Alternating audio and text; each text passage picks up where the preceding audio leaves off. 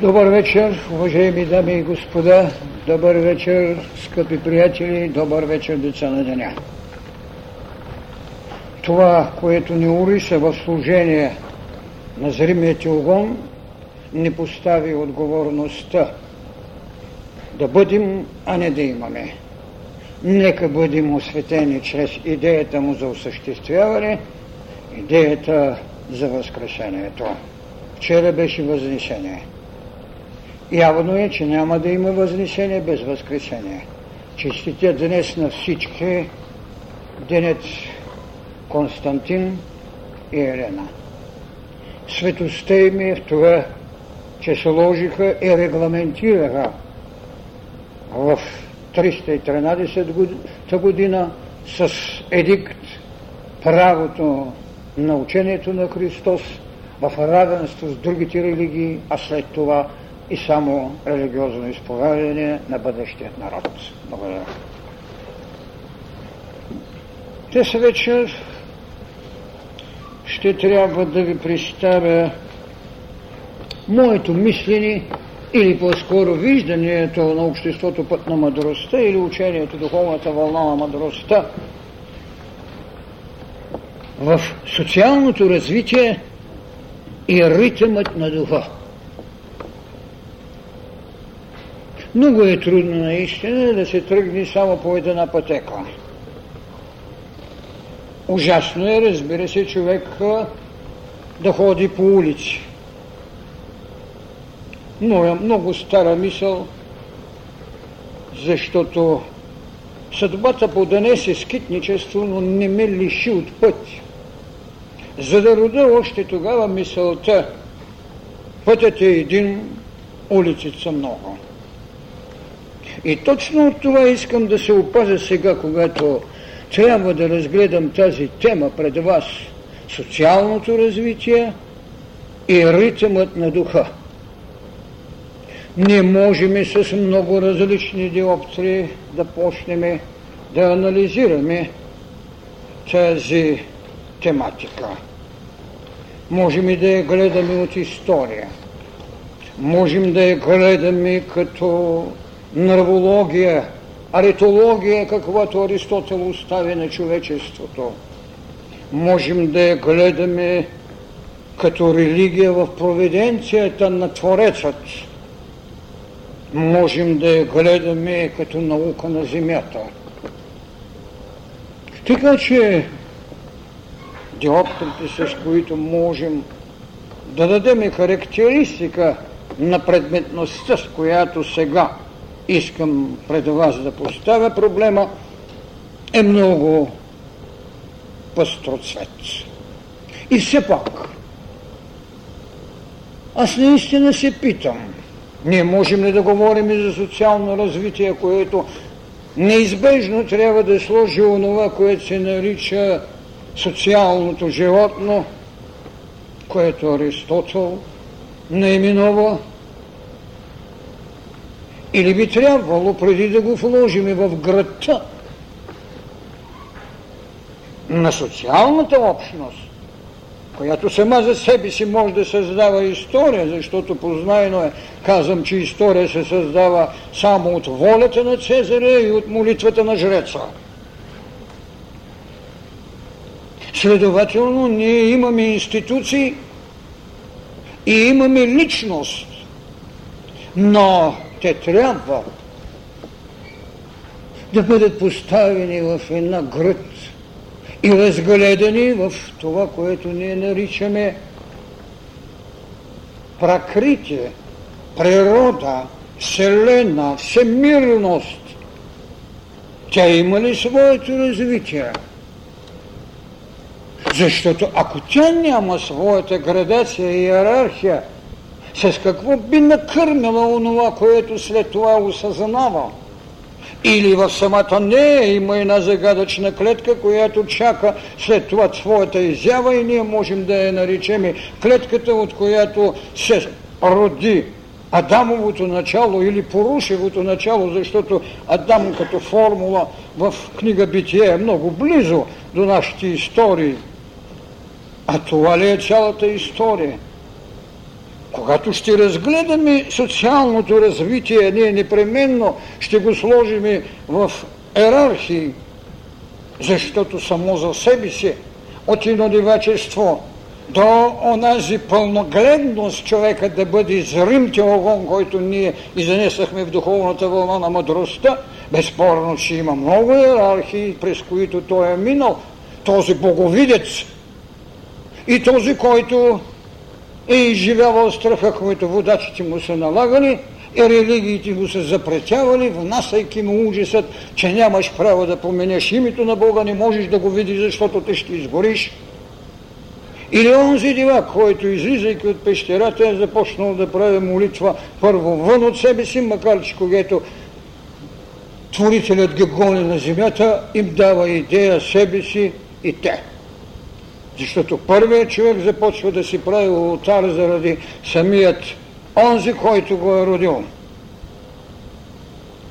И затова в битието ние ще намерим, че какво? Бог първом сътвори небе и земя. Небе и земя, за да може в цялата тази ритмика на духът, дали това е абсолютният дух, който един Хегел ще ни предостави, или това е аспектарността, с която несвършикът на светът или безпричинната причина, както ще го каже древната култура, това не е важно. Важното е, че съществува една воля на Творец, която не може обаче да бъде ограничена в това изповедание, което ние сме си поставили или теогониите ни подонесоха. Теогониите ни поднесеха преходността на така наречените стихийни богове. Дори и тогава, когато се опитахме да направим едно Божие, ние пак сложихме известно ограничение. Сложихме един Бог Саваот, който безспорно във всички свои проявления е теза за расовият Бог, каквото цялата култура, ако бихме казали, религията им е до известна степен култура, на юдеите са го предоставили.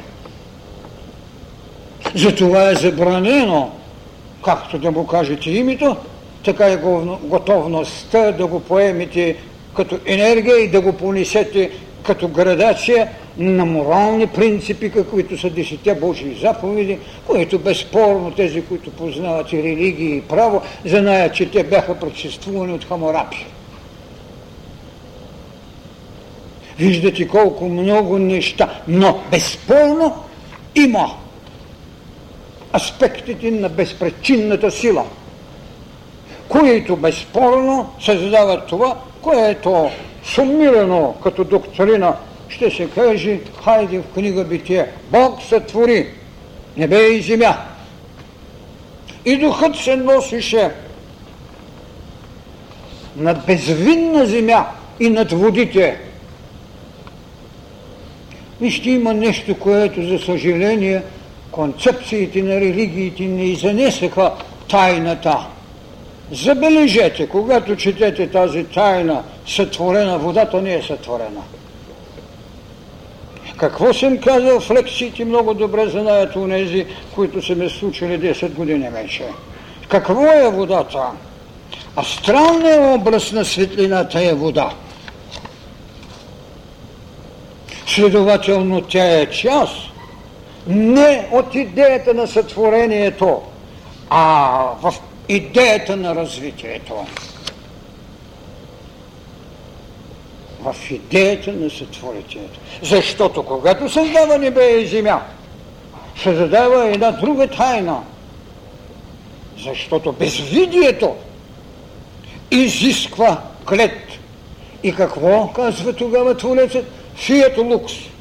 Да бъде светлина. Да бъде светлина е идея за разделяне в тъмнина и на светлина, така както Творецът повелява, за да определи това, което се нарича ден и нощ. Съблазанта на повърхностното познание предоставя това определение на Слънцето, на Луната, на Земята, защото в по-късните стихове се казва, че се създадаха небесни светлила, които те обаче свидетелствуват Те не са сътворители на деня. Искам това да го разберете, както и проблема за свободата. Защото ние създадахме цялата си доктрина на зримият теогон точно върху тази идея, точно върху тази тайна, че водата е какво? Астралния образ на светлината между небе и земя, това, което познавачите на окултното тяло познават етерно, материално, астрално, ментално, причинно, будно и така нататък. Там са вложени, но никой не ги изнесе. Тогава ние ще разберем и другата тайна. Фиец лукс. Това легна в основата на бъдещата идея светлина и тъмнина, не за да бъде определен денят, а те го освидетелствуваха, когато доди слънце и когато доди луна, но Творецът е тяхният истински баща. Тогава какво дойде? Светлина и тъмнина влезе като нравствена повеля и то с жестокостта на конституционно право. Зло и добро. Разбирате ли преходността му, за да си позволим и ние преди 10 години да напишем като парадигма на списанието Нор, че няма зло, има не еволирало добро. Тази идея за преходността, както казвам, с жестокостта на човешкия ум, с властта на конституционно право зло и добро, съществува и шества още в битието на моралните казуси, на обикновените човешки отношения. И Христос е подхвърли идеята, но ви, да там бяха, защото едно учение за любовта можеше да говори за прощение, но не можеше да говори за другата бъднина, бъднината на преходността на злото и доброто, като не еволирала битейност, като свобода, защото роденият огон е онова, което сътворителят сложи в сътвореният образ, добре, нещо повече. Подобието. Това е най-голямата тайна, когато трябва да говорим. Така, той му приготви фактически на него една гръд, гръдта на полето, физическото поле, което има също така своето развитие и за него другите учи могат да кажат, че не е исторически социално. Не, то е исторически потвърдено и безспорно нашата формула човек като социално животно, както го казва, не го прави констатация, така че ние за Земята имаме какво? Епохи, имаме ери. Тя не е ли развиваща се? И някой от нас знае ли от коя енергия е изградена нейната идея да бъде кърмачка на това, което сега наричаме човекът само социално животно. А с какво е би трябвало той да бъде изграден и захранен на неговата клетъчна система, когато твърде, че от цялата планета, която от нейната клетъчна материя е изграден човекът и в същото време той му дава само своето дихание, което му дава основание да бъде подобие. Това е една от големите тайни, което искам с тези последни лекции да оформявам зримостта на концепцията, че човекът е един Бог в еволюция. Тогава чак ние можем и да разберем всички онези тайни, за които вложили в алегория или в реалност, трябва да се осъществат. Една битка на иллюзията да бъде по-властна от една реалност. Защо? Защото реалността познава преходност, а иллюзията е недемонстрирана още енергия на Божеството, вложена както в цялата негова вселенност, така и в гънките на това, което се нарича човекът, който трябва да води битка срещу расовата теория, която, както миналия път ви казах, бе родина, родена от голямата институция пророчество, защото пророчеството имаше грижа да съхрани расовият принцип и кръвната властност. Това бяха голямите неща, в които човекът трябваше да се губи в своята цялост, че е дете на Бога, но трябваше да еволира в осъществяването на цялата тази пракрита, на цялата тази вселенност, за да може след това да играе това, което като вътрешен купанеш му остана власт. Но за да властуваш, бе сложен един древен принцип. Поведи себе си. Познай себе си и ще познаеш боговете. Тогава няма да има увлечението около това, което нарекохме институцията на оракулите.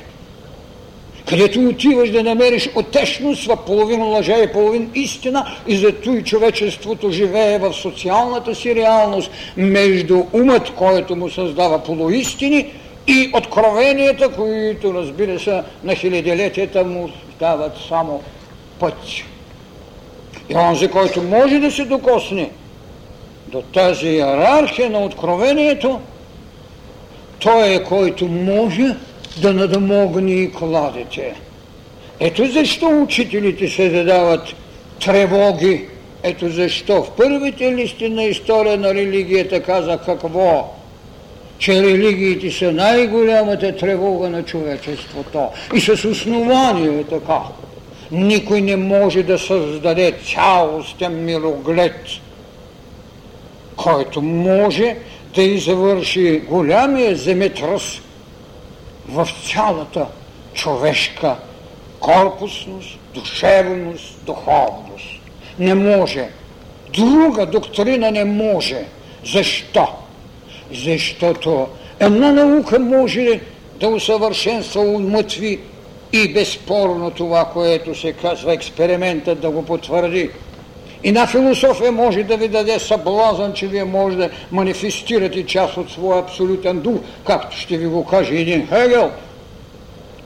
Но нейното осъществяване на тази абсолютна идея ще влезе в какво? В идеята държава, а безспорно върхът ще бъде философия. Да, това е също игра на ума. Защото има един конфликт. Кога започва човекът? Когато свърши държавата или когато свърши човека започва държавата? Кой занесе човекът над държава, над раса? Кой заведе това, което сега с такава умилителност говорим и създаваме законодателства, каквото е законодателство за правата на човека – а вие знаете, че ние протестирахме за правата на душата на човека.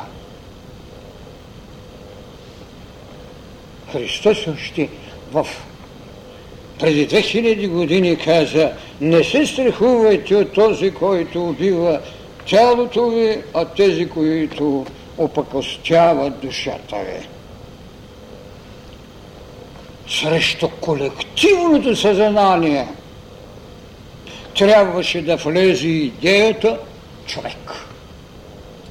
Тогава ние чак ще разбереме колко потребна е била идеята на властника да роди това, което се нарича първороден грях, да създаде постулата добро и зло, за да може в тази клетъчна загадка, от която дойде човекът да започнеш модулацията на ума вместо на божеството. Но това е развитието.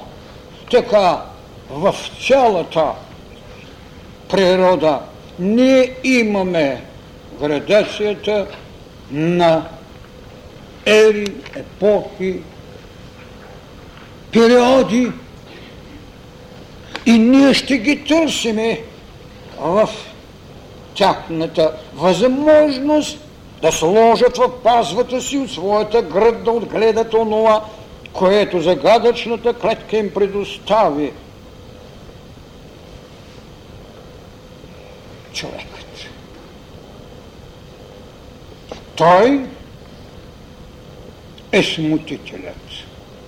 Той е който трябваше в подвластието на цялата тази ритмика на духът, създадена в околосветието, в което той прибивава, да започне своето осъзнаване. И тогава мировите учители идват да им дадат своята схема за живот, в която стои принципът еволюция, еволюция, служение, идея за жертва,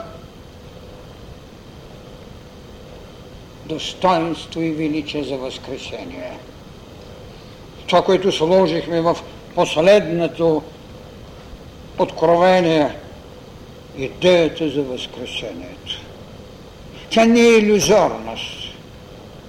Когато я манифестира един е достатъчно да се знае, че бъдещето може да я осъществява. Така човекът потърси своето право. Ето защо в окултното знание нямаме понятията каквито са еволюциите, каквито са еволюциите, каквито са революциите, какъвто е твар, човешка или Божия. Не, няма такива понятия. Там има едно понятие и то се казва аспекти на безпречинната сила. Следователно тя сама за себе си е сътворила всичко, в което безспорно е служила бъдещият върховник. В взаимност, за да вземе цялата енергичност, защото само осветение може да я понесе. Цялата енергичност само човекът може да я понесе в своята иерархия на посвещение, за да преобрази нещо, което е дадено в учението на Христос преображението. Виждате раждането, което е тръгнало, което е основа на това, което наричаме социално развитие. Но, за да дойдете до голямата тайна на Възкресението, вие ще трябва да извършите преображението. Преображението е една от най-великите възможности – с които знакът на Възкресението е белязан. То не е символ. И тогава ще разбереме защо нямаме сътворена вода, а свидетелствуващ аспект на астралът, който е жизнена съставка на човекът. Това е великата тайна на идеята на космогонията и на сътворението. Водата, за която безспорно трябва да знаем едно, че е жилището на живота, но не е и раждането на живота, както го говорят. Раждането на живота е огънът, а той безспорно се носи от менталния свят. А удохотворяването му за да бъде това, което се казва непояждащият огън. Еко е духът. Духът не пояжда, но може да го понесе само онзи, който носи отговорността на служението, защото даром нищо не се дава. Така, когато човекът тръгна в своята пътека, на освояване на себе си и свобода от расовият принцип, от кръвният белег, защото Христос по безспорен начин каза кои са ми роденини. Майката, братята, сестрите ти чакат. Не, този, който слуша гласът от устата на Божий, той е моята майка, моите брати и сестри. В световната история за първи път се поставя не на изпитание, а на нихилиране идеята за кръвта като белег на принадлежност в идея за съвършенство, което бе предоставено от Христос на човекът. А представете си какво ни чака, когато на човека е предоставено не съвършенството само, а божествеността. И точно тук християнството бе подоложено на едно велико мъченичество. Именно ритмите на духа, когато осветяваха човекът, когато един от тези седем лъчи, които, лъчи, които определят културата на човешкото битие, които създават историята, бил Цезаровият, бил жреческият, бил философският или нещо друго, поискваше да се отвори път. Тогава институцията му наложи една от най-тежките казани, каквато светът познава. Инквизицията. Битка. Битка срещу това, което те нарекоха вещице. Битка срещу това, което нарекоха магиоснице. Тази жестокост не бе предмет само на късогледие, а на овластен ум. Защото само умът работи със съображения, а ритмите на духът нямат съображения. Те имат колосалният еволюционен тласък. И нямат това, което съм казал. Природата е безжалостна. Защо? Защото нейното търсене е богослиянието, а човекът е жесток, защото още е в дрехата на ума. Съображението. Инквизицията бе инструмента на съображението, защото будността не може да бъде наречена магия. Будността не може да бъде вещица. Та цели трудове има написане. Тира на вещиците. Чук за вещиците. И още в 1476 година излиза закон за клади. А едва Аструнгарската кралица Мария Тереза в 1768 година отменя кладите, но не се отменят жестокостите. Приложната воля, употребена като молитвено преношение, оправдаваше действия, които са под всякакво ниво. Можете ли да си представите мисианството на Исуса, когато светът чака? Те, които го прокламираха, трябваше да го разпнат. Заради какво? Заради това, че има бес? Заради това, че той е луд? Заради това, че той казва, аз и отца сме едно.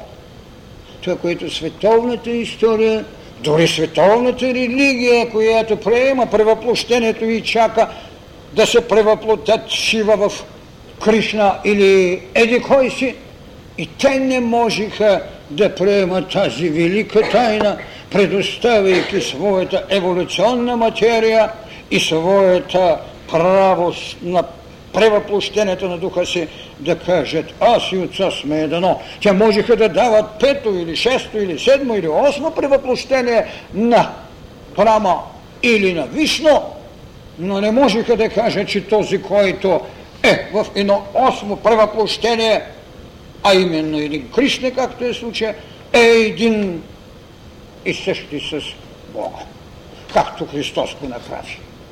Световната история ни познава тази голема тайна. И точно тук бе битката на дух и материя. Не стига ограничението, че нямате право да се прераждате, но когато ви белязаха с знака, че ви чакат, съображението на ума да ви народи разпятие, което след това можем да го видим в инообразието на инквизицията, да не говоря за ефтиното изкупление. Виждате през какви неща трябва да мини това, което се нарича социалното развитие в пулсите на или ритмите на духът. И знаете ли, че в Англия закона за кладите е отменен едва в 1951 година.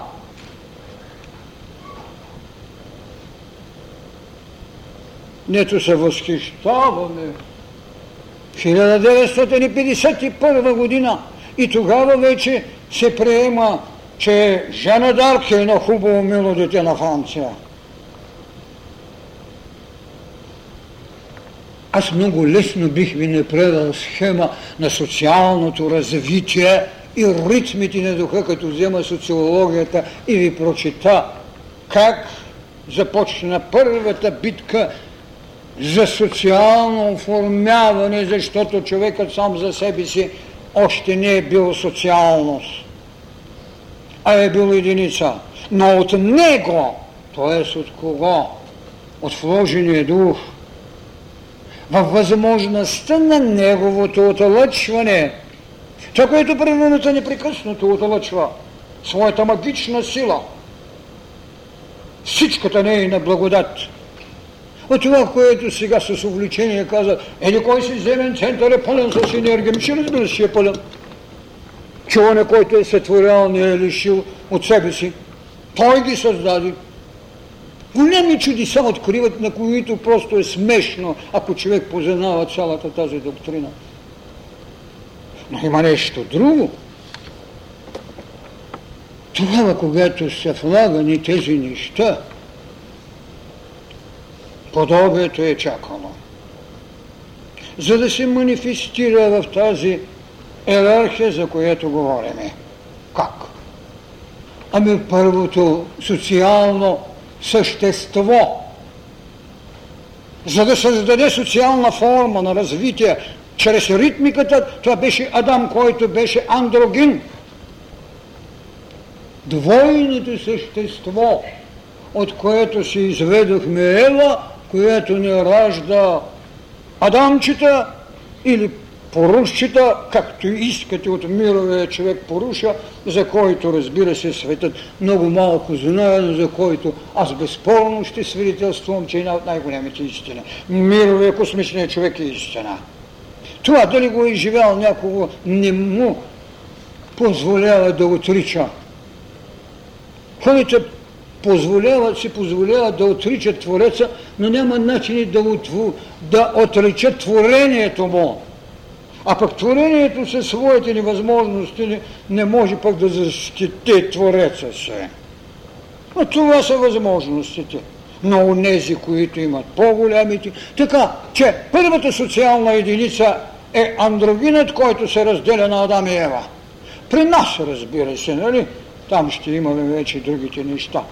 Тогава се създава една социална общност, мъж и жена, така както е казано в книга Битие, сътвори ги мъж и жена. Тоест, социална общност. Начала. Позитивното, което е динамичната воля. и влагалищното, което е съхранителната сила. Това са големите неща, когато искаме да видим коя социална общност започва развитието си. И тогава, като взема един учебник по социология, на времето доцент Тодоров четеше лекциите, беше гениален в много отношения, вие ще видите какво? Вие ще видите, ето ви домочадието, ето ви племето, ето ви в същото време народът, който почва да кристализира в национално мислене, който може да изгради исторически път и който в същото време се подкрепя в утвърденост чрез институции, които създават култура. Защото няма нито социална единица, нито социална общност да има битие без култура. Първично, добре, но тя иерархира. Култура, която започва да се изгражда институция. Институтът Олтар, най-напред прагът в Рим е наречен праг на боговете. Да, какво ще кажем и за цирка, с където хляб и зрелище има. Институция ли е? И то социална. Кой го мотивира и кого удовлетворявате? Ниши страсти, защото цирка ни създаде културата на Рим. А я създава, примерно казано, един Овиди или някой друг от голямите творци на Рим. Или един Серон. Това е което сътрудниче и това е което се храни от това, което наричам динамиката или ритмиката на духът. Няма да говоря за всичката широност, с която се демонстрира ритмиката на духът в изграждането му, както в социалните институции, така и в религиозните, така и в това, което също не може да се нарича, че не е култура. Битката. Битката! Аз много пъти съм говорил, човек винаги ще бъде срещу войната. Но аз съм се питал как да разшириш кръгозора на онзи, който не иска да мини домашния си прак. Затова е казано, че този, който види, че къщата на съседа гори, ако не отиде да гаси, е жертвал своята. Изграждаш социална институция на жертва. И тогава Христос е прав да ви каже, обичайте врага си. Това не значи, че когато съседът те враг и му гори къщата, няма да отидеш да гасиш, защото и твоята ще отиде.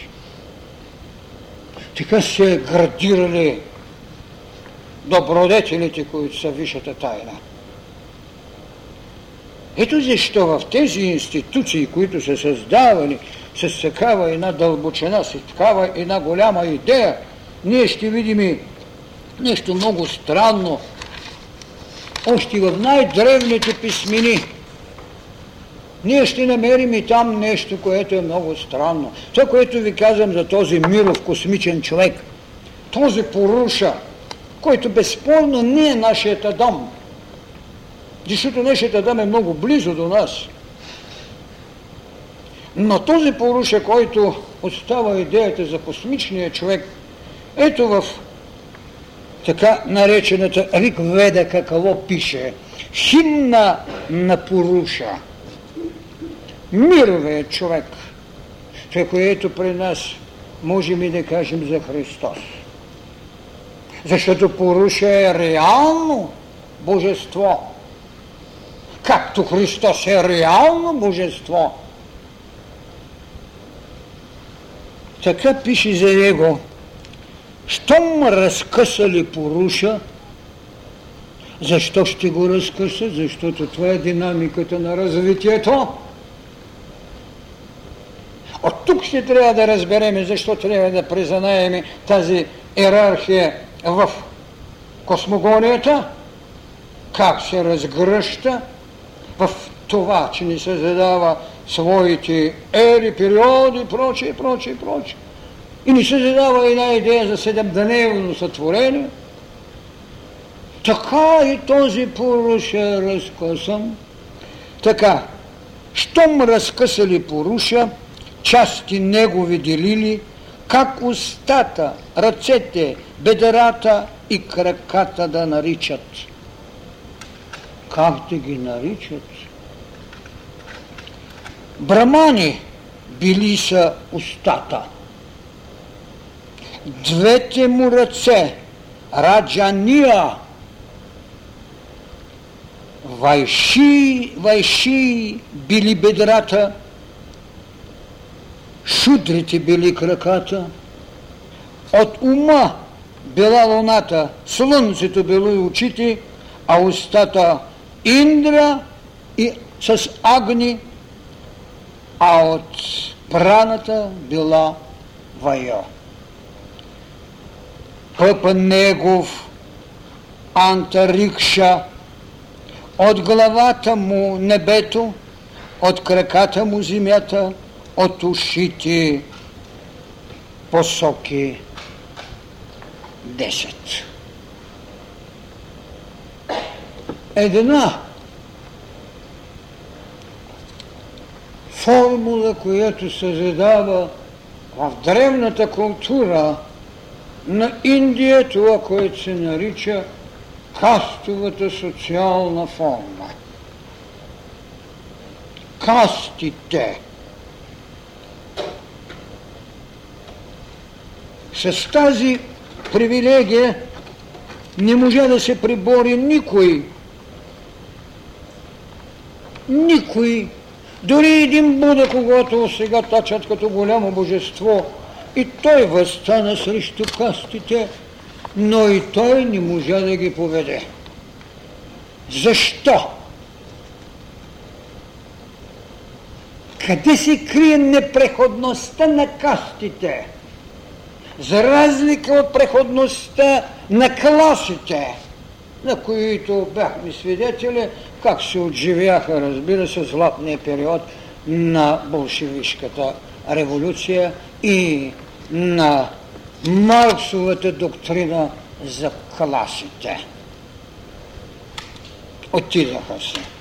Защото точно в тази социология на Тодоров се спомням колко ясно говореше няма класи, има начин на живот. Онзи, който е пролетарий и работен, он знае да живее като буржуа, защото нищо не му липсва, защото то е поведение. Както сега наблюдавам по разни банкети, как липсва лорското начало и прибивава не пролетарското, когато се яде на масата, а просто низината. Така че Тодоров беше гениален прозрението си. Но те се отидеха, но кастите не могат да си отидят. Защо? Защото съществува един непреодолим закон, закона за прераждането, който безспорно в мамвантарното съществуване на социалното развитие и на природното битие на пракритите е валиден, докато се осъществи и свърши денят, свърши денят на Брахма. И настъпи пралаямата, както го казваме, и свършикът, за да се влезе и търси нов ден. А кое е необидното, за да възстане в душата на човека негодование, вместо да се тръгне в освояване и усъвършенстване? Непреходното е това, че брахманът, който има устата, както тук е казано, брахманът били са устата. Това е жреческото начало – и тогава, когато вашата възможност да се прераждате и вашата харизма на дарението ви набогатят, станете брахма, никой не ви пречи. Идеята е всички да станат брахме. Тук е непобедимостта. И това не може да събуди негодовение, както в класовата ненавист беше станала принцип – класов враг. Това знаете много добре, че протестирах и думата враг, не само анатема. като историческо прозвище обидно. Както на времето нашият цар Симеон създаде доктрината пак Симеоника точно срещу обидата варвари. И в големия събор той прокламира своята доктрина пак Симеоника срещу византийщината, която не обижда, че сме варвари. Разбирате ли в социалният конфликт, който в своите остроти е поглъщан от цялата природа, това също не може да се разбере колкото светите на енергиите изхабени в битки, трябва природата да ги погълне. От тук е съвместимостта, от тук е целостта на съпроводът човек и околният му свят, животински, растителен и минерален. Така че тази каста не се заключва за други. И тя, чрез прераждането, дава възможност на това, което може да се нарече шудрите, т.е. тези, които са работниците, слугите, в своето бъдеще, когато са направили своето служение така отговорно, че нищо не ви пречи да бъдат брахми. Другата каста или втората след брахманите, това е кшатрите. Това е кастата на военните, не толкова до пагона, отколкото на пълководицът, отколкото, както го казваме, на светският водител, на водачът, на държавникът. Това, което е фараонското начало в египетската култура. Третата каста, това е вайшите, които се занимават с занаяти, които обработват земята и които се занимават с това, което на модерен език се нарича бизнес. Всеки от тях се знае, че може да мини пръга в по-горната. И тогава, когато върши своето дяло, трябва да го върши с това светителство, което не обижда божеството и моралното правило на взаимността.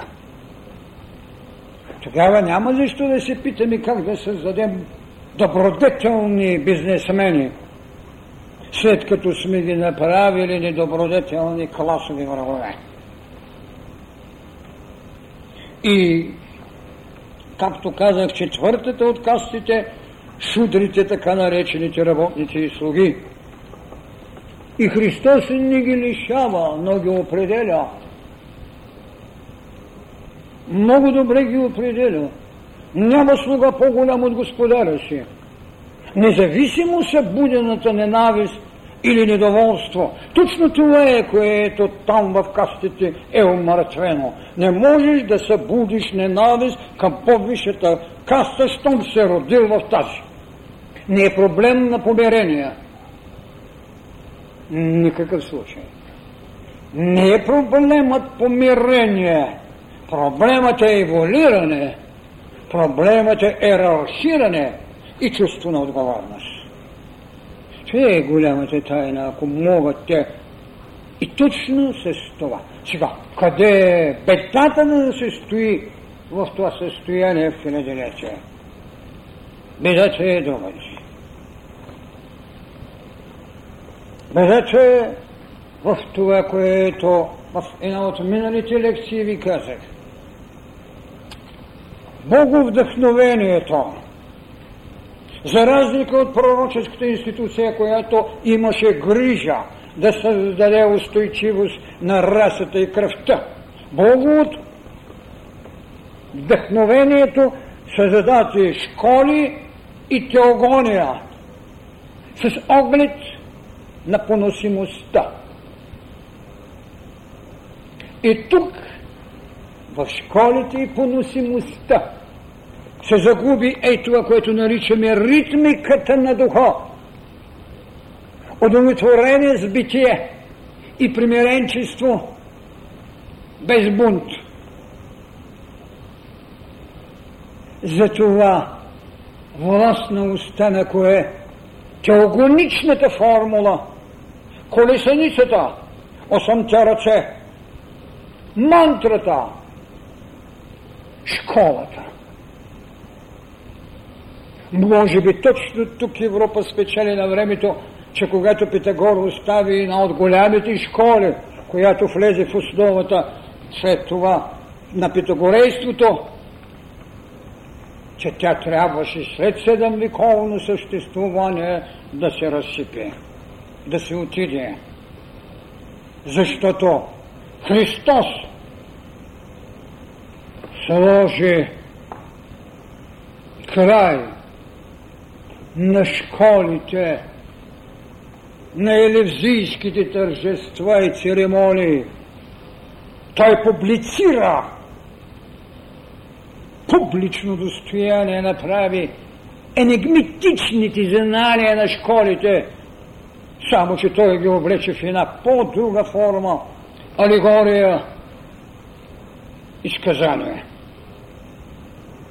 Можете ли да си представите, що за култура е съществувало и как като започнем да гледаме тези развитие на социалните общества. Хайде сега да ги свържим с друго. Това е което бе поселяло земята. Имаше ли други социални развития? Да. Това, което надарекохме над небесни сили – реални или нереални, те в битието на човека съществуваха като ангелски, архангелски и тем подобни светове. Вие знаете моята мисъл, че ангелите нямат нашата еволюция, но не може да ти кажете там горе какво пък знаят. Но те съществуват като институция и социална общност, която играе роля на съпомощник те са съпомощници, те са кореспонденти на човека. А нещо още по-властно има в така наречения апокалипсис. Вие там намирате 24 столци, които стоят около тронът на вечният и пеят свят, свят, свят. Да, добре. Ето ви една институция, защото тя има реално битие защото тя има въздействена енергия, защото при нея духът на истина дава, защото те казват и пеят свят, свят Отца. Това, което тук в църквата и в синагогите и наляво и надесно се пее. Обаче къде е сега това, което твърде първенството на човека в пътя на тази свята именно социална ерархия в развитието. Че те, тези 24 посветени старци, не можаха да щупят печата на книгата на живота. Не можаха. Кой го щупи този печат и какво? Каква страница предостави на този еволиращ или развиващ се социален елемент, ако щете го наричате, или социалната душа. Човек. Кой? Христос. Да, но кой беше той? Исус. Кой беше Исус? Синът на Мария и на Йосифа но на Мария. Хайде, нека да е благословен непорочният зачатък, но той е живият човек. Той е и кръстен в църквата ни син човечески. Е, неговата социална развитост го изведе в това, което по-късно разбираше Плотин каза, син на боговете, този син човечески и син Божий щупи печатите. Имаме ли една надземна формация от същества, които носят нашето подобие, които пеят нашите песни в светителство на своя Бог – Да. Каква е тяхната динамика в духът? Следователно, когато говорих за тези ери, за тези епохи, в тази наистина тяхна развитост в космичният ти образ, ние имаме в същото време и пластовите на човешки, надчовешки същества, които също тъй се развиват. Обаче, до там, предостави се, това е най-голямата благодат, която има човекът. И точно тук темата е в същността си. Социалното развитие, което ние квалифицирахме в своите послания от битката за човека, което хилядолетия трае, между това, което нарекохме ексихомо и онова, което рече това е моя възлюбен син, Божият син, тази битка завърши с една победа на човекът, който вече стана син Божий и ние го извеждаме като подобие, за да кажем, че човекът е един и голираш Бог. Следователно и ритмиката на духът по отношение даренията, с които духът си служи, както ги наричаме харизми, е нещо съвършено друго. Не е вече пророчеството, което Христос също те отмета.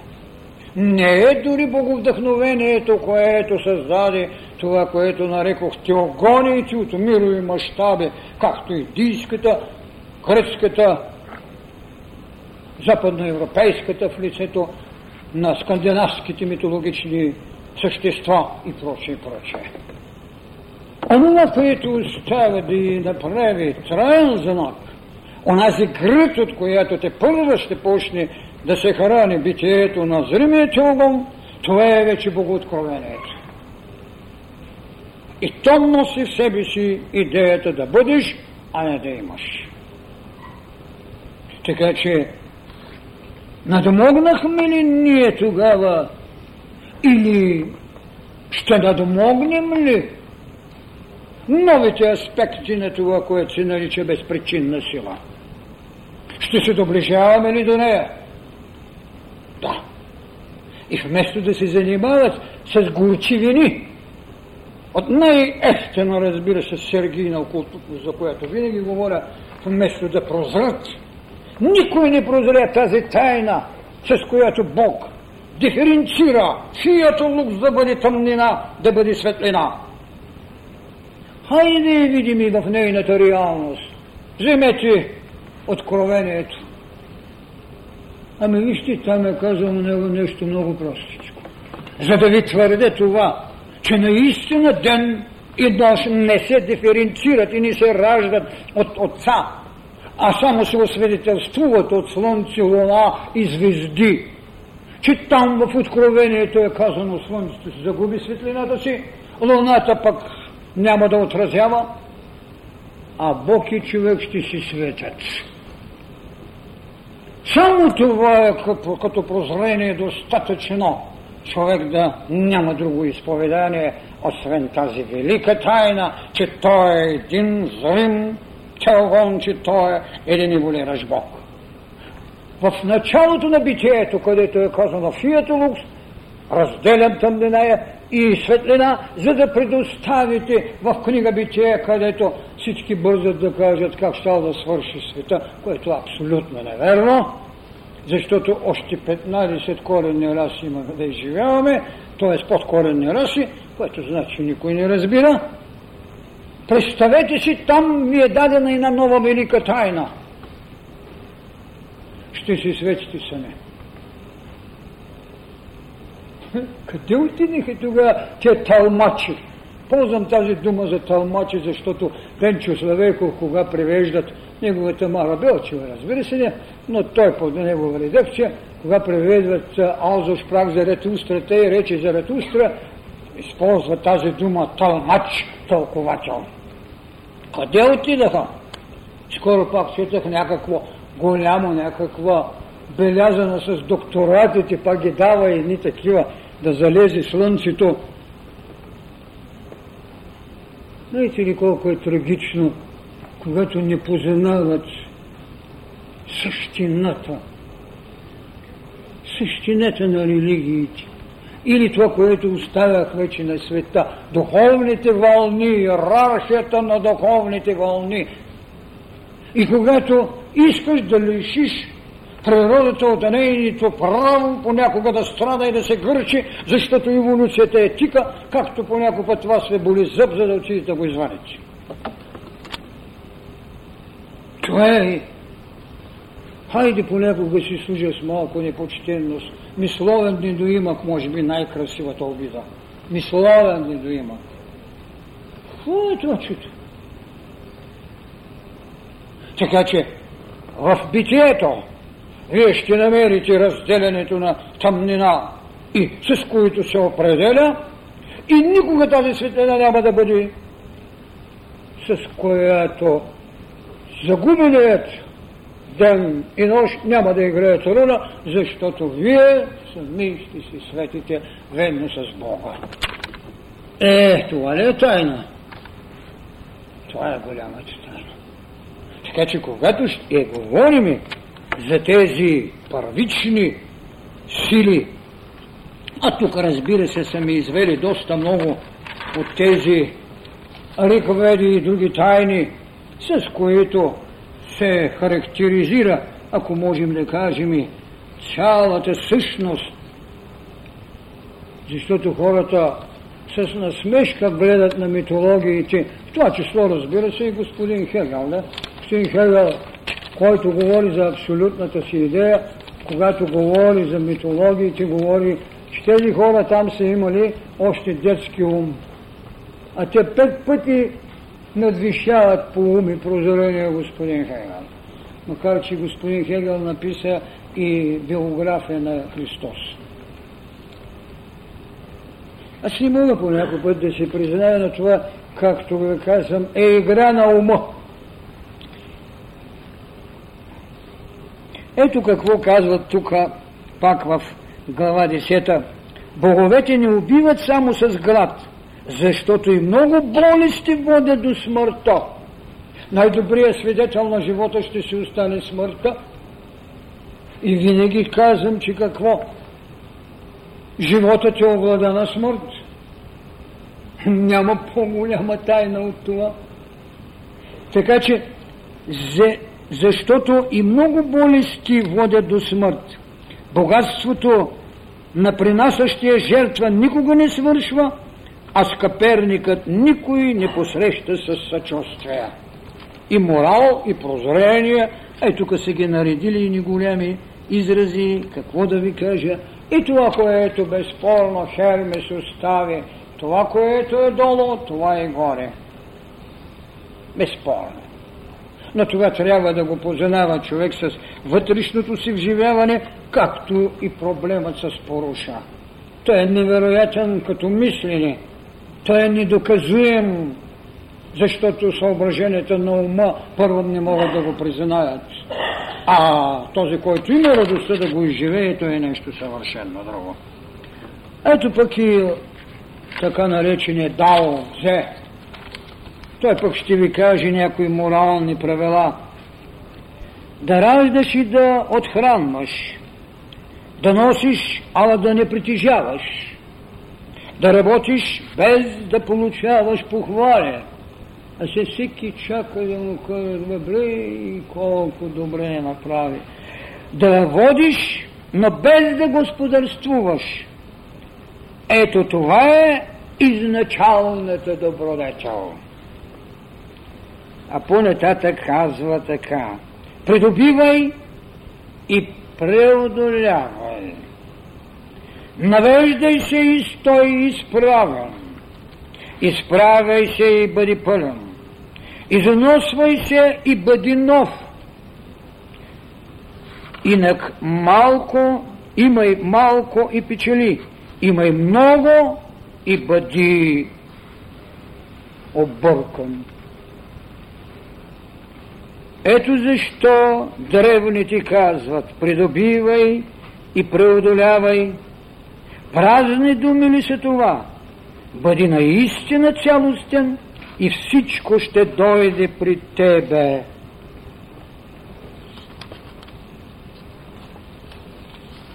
Древността не бе пренебрегната, а тя не бе позната.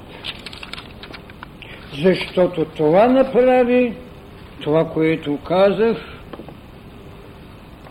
съображението, чието храна беше умът.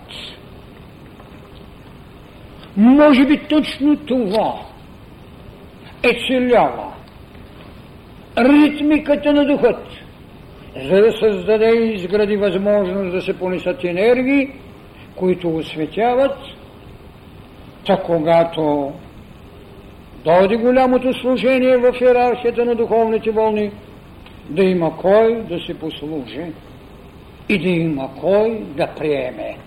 Тогава ще разбереме, че нищо не е било вън от потребата да се направят нови мехове, както каза Христос, щом трябва да сложим едно ново вино. И така, така мъдрецът знае без да пътува, той вижда без да гледа, той работи без да прави. Колкото повече закони и забрани има, толкова победен става, стават хората. Колкото по-остри са холските оръжия, толкова по-неспокойна е страната. Колкото по-умни и изобретателни са хората, толкова по-странни неща стават. Колкото повече закони и забрани, толкова повече кръци и разбойници. Като ли сега е живял този пък човек?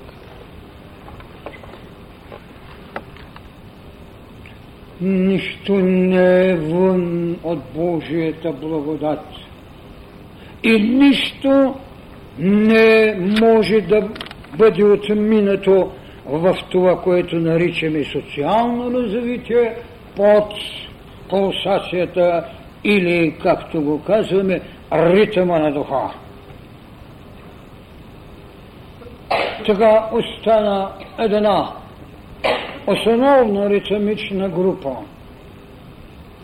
С коя нота или с коя гласна ще започнем песента си, така както Хермес нарече песен на гласните. Ще започнем така, че да можем да отворим страница от своята книга на живота, защото изначало бе казано познай себе си и ще познаеш боговете. А това, което върши социалното развитие или ритъма на духът, това е еволиращото божество, което търси ултара на своя сътворител. Благодаря ви, че аз си 10 минути ви откраднах. Не може в една лекция една такава тема да бъде разгладната. Благодаря.